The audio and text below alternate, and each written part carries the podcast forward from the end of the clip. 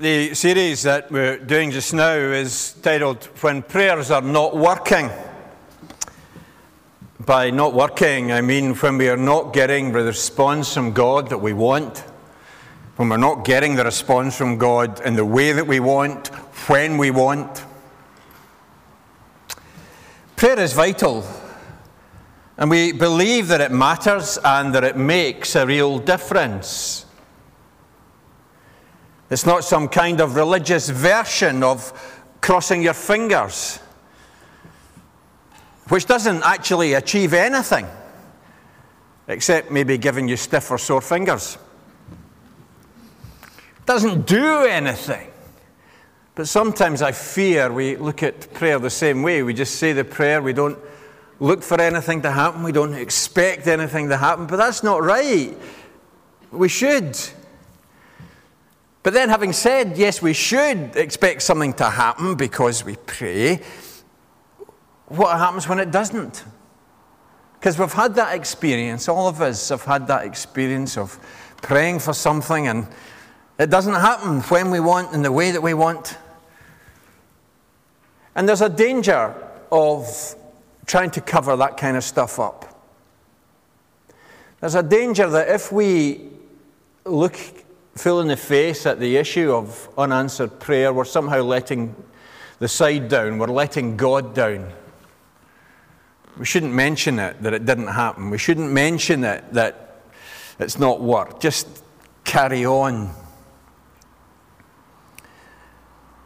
Or maybe we don't like to admit to ourselves that we've put our eggs in the wrong basket. And this following Jesus business is not all that it's cracked up to be and not all that we thought it was. was. These, these are real and, and serious issues and questions. And what might be surprising to some folk is that the Bible is a lot more honest about that and a lot more open about those struggles than we in church often are. The Bible is remarkably open and honest about that kind of struggling. The scriptures do not seem to have the same cloak of respectable decency that has stopped us in church probing, seeking, arguing, screaming at God. Now, in this series, we're following an outline in Pete Greig's book, God on Mute, and we've been selling the book through the, the, the book stall. And if you want to find out more about that, see the folks at the bookstall after the service. And we've been following that in the video course that goes with it. And in our small groups and focus groups meeting, we're trying to help one another honestly wrestle with some of these issues and questions because they're real. Not because there's any easy or right or quick answers, not because there's a smart solution, but every follower of Jesus is in the place of, on the one hand, being blessed by God, and on the other hand, still facing challenges. Challenges with ourselves, challenges from folks in the, in the world around us, attacks from Satan, there are seasons when we're enormously blessed and encouraged, and other seasons when we're brought face to face with hurts and sin and loss. And if our faith means anything at all, then it has to mean something in each and every occasion of life. Because the, the claim of the gospel is that it's, God is all, for all of life, God is the God of all of life. And so faith is not just something that exists when we're together on a, on a Sunday or any other day of the week. Think, faith is not just something that's to be there when we are feeling good, and it's not just something to be there when we're feeling bad. It's, it's to be in all of life, it's an all of life thing. Now, last week we looked at the Old Testament book of Habakkuk, which tells of the prophet kind of wrestling with God, trying to make sense of what was going on in his world. Now, not only did Habakkuk tell God what he was feeling, but he also listened for God's reply. He, we, we see Habakkuk then saying to the Lord, Why are these evil people triumphing? Why is it so bad for the people of God? And he then gets God's reply because he's listened. And I want to say that about prayer. It's not just what you see, prayer is also what you listen for. If prayer is communication, then, then it's at least two way. Communication is at least two way. And God will speak, God will make himself known to those who wait on him. Which of you, when you could go and have an appointment at the doctor's, do you remember those days? days when you were able to get an appointment at the surgery. Which of you would go into the doctor's uh, and, and, and, into the, the doctor's room and, and sit down and then say, Well, here's, here's, what's, here's why I'm here.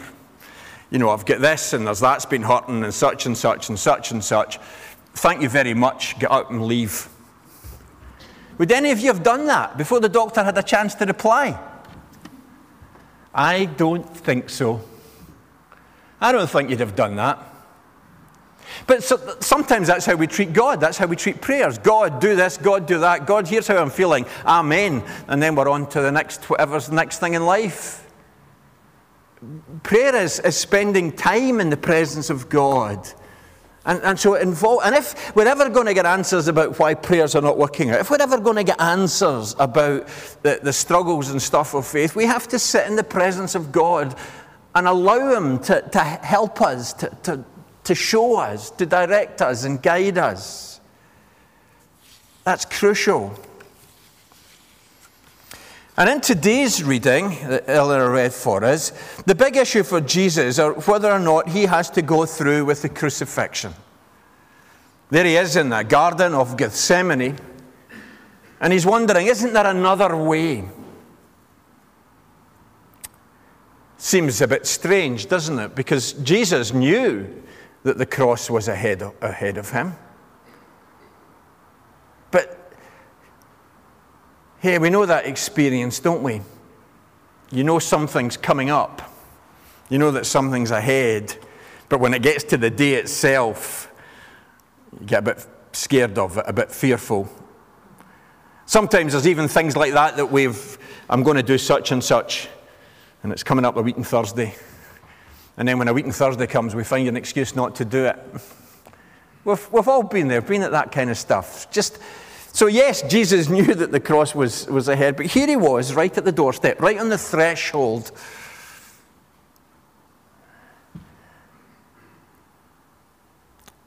And not only would it have been a strange experience for Jesus at this point, it must have been a strange experience for his disciples. They were used to Jesus being in control, weren't they? There's a storm at sea, no problem.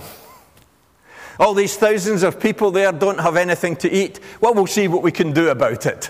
You know, they were used to Jesus um, being in control, they were used to Jesus managing. And now they see him distraught. Now they see him, what does it say, deeply distressed and troubled, verse 33. There they, now they see him, verse 34, overwhelmed with sorrow the one who wasn't scared in the boat, the one who managed to feed all these people, and, and so on. It's challenging, is it not? It's disorienting, is it not? It's disappointing when someone we've looked up to doesn't seem to manage anymore. So, disorientating for them and disorientating for Jesus himself. Yes, he had set out from Galilee to go to Jerusalem. Jesus, knowing this, what was coming, so, back in Mark chapter 10, they were on their way up to Jerusalem with Jesus leading the way. And the disciples were astonished while those who followed were afraid. And again, he took the twelve aside, again, and told them what was going to happen to him. We're going up to Jerusalem, he said. And the Son of Man will be delivered over to the chief priests and the teachers of the law. They will condemn him to death and they will hand him over to the Gentiles who will mock him and spit on him, flog him, and kill him. Three days later, he will rise. That's back in chapter 10. And here in chapter 14, further on, we have that very same Jesus saying, Is there another way? Can we do it differently, please? He prays Abba, a title of closeness and intimacy with his heavenly Father, and he agrees, verse 36, that ultimately it's the Father's will that's to be done.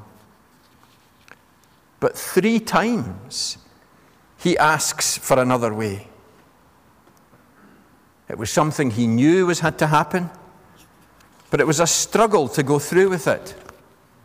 And questions about whether or not he might make it out the other side were, were piling upon him.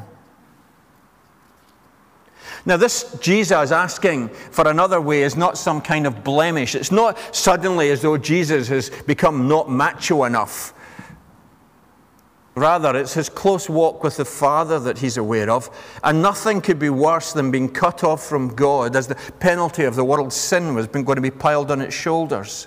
He was going to lose an intimacy that was part of everything he was, all that he knew. And so it was his righteousness, his holiness that said, That's intolerable. I don't know exactly why he asked three times. Is it a contrast to the three denials that Peter was about to make? Or simply is it underlining for us this was a struggle? That hanging on to the will of God, seeking the will of God, being obedient when it hurts is no simple and straightforward thing. And the prayer that guides, that supports, that enables such obedience in these dire straits is not just trite reeling off of some simple words he struggled with it again and again. And at that moment of great intimacy, in that moment of the Abba Father, the answer is no. Can we do it differently? Can we do it another way? No. No. Not because the Father doesn't love him, not because there's not to be a way out. So Jesus, in the confession, Your will be done, realizes that he is setting himself on the way to a time of God forsakenness on the cross. Yes, he is the Son of God, fully divine, but also fully human, one of us. And here we see him in Gethsemane, kind of hanging on to his role as a Savior by his fingertips, as it were. Doing the will of God, being in the will of God, does not always mean being in the place of ease, being in the place of peaceful happiness. Is Jesus in Gethsemane obeying God? Yes, he is. Is Jesus in Gethsemane in the purposes and in the will of God? Yes, he is. Is it easy? No, it's not.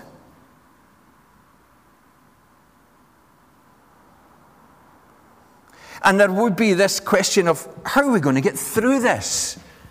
Is this, is this really doable? Are we going to manage? Father, I'm not sure. And Jesus stays in the presence of God until he realizes that there is no other way and that he was to go through with this crucifixion. And it couldn't even be rushed through. There were no corners to cut, just jump up on the cross right away and get it over with. No, that needed to be the betrayal, the Jewish trial before the high priest, the questioning before Pilate and before Herod, the beatings, the crowd choosing Barabbas rather than Jesus, and the agonizing hours on the cross. No wonder Jesus was struggling to see how he was going to get through all of that. And no wonder he wanted the disciples with him for support and encouragement. Stay here and keep watch, he said.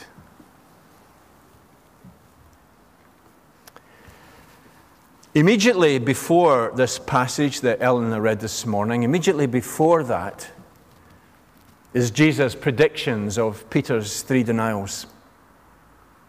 Immediately after the passage comes the betrayal by Judas and Jesus' arrest. And the whole episode invites us to stop and ask where we belong in the story. Are we like the disciples, full of bluster one minute, then sleepy instead of serving, and then running off? Are we, like Judas, ready to betray Jesus if it suits our other plans or if he has failed to live up to our expectations? Or are we willing to keep watch with him? Would we keep watch with him and share his anguish? Because that is not just an experience for Jesus' disciples in Gethsemane. That is where the church is called to be and called to live. We are called to live in the middle of this great scene surrounded by confusion, false loyalty, direct attack, traitors' kisses, and so on. It's the world in which we have to follow Jesus. It's the world in which ministry has to be done. It's, it's the world in which obedience has to take place. And just like Jesus in Gethsemane, we need God's help to do so. Just like Jesus in Gethsemane, the issues and the struggles and the challenges will be there. And because they're there, we need to be able to bring them to God honestly and openly. And we also need to stay in the presence of God until we receive His help and His blessing. Those who name the name of Christ must, as it were, stay in the garden with Jesus until the Father's will is done. Is that how we pray? Not just bless this, bless that, do the next thing, but that place where we're bringing together the love of God, the reality of the gospel, and, and the stuff of life. Sometimes they mesh together in ways that are straightforward and simple and exciting and wonderful. But a lot of the time, they come together in ways that question, that challenge. And if faith means anything, it has to mean something in each and in all of these circumstances. Jesus did not say to us, did not promise any of us that will not happen. Rather, what he gives us here is a good example of what we need to do with our struggles and our hurts. An example of prayer and waiting, an example of having folks with us, and an example of ultimately saying, your will be done. And then backing that up with our lives.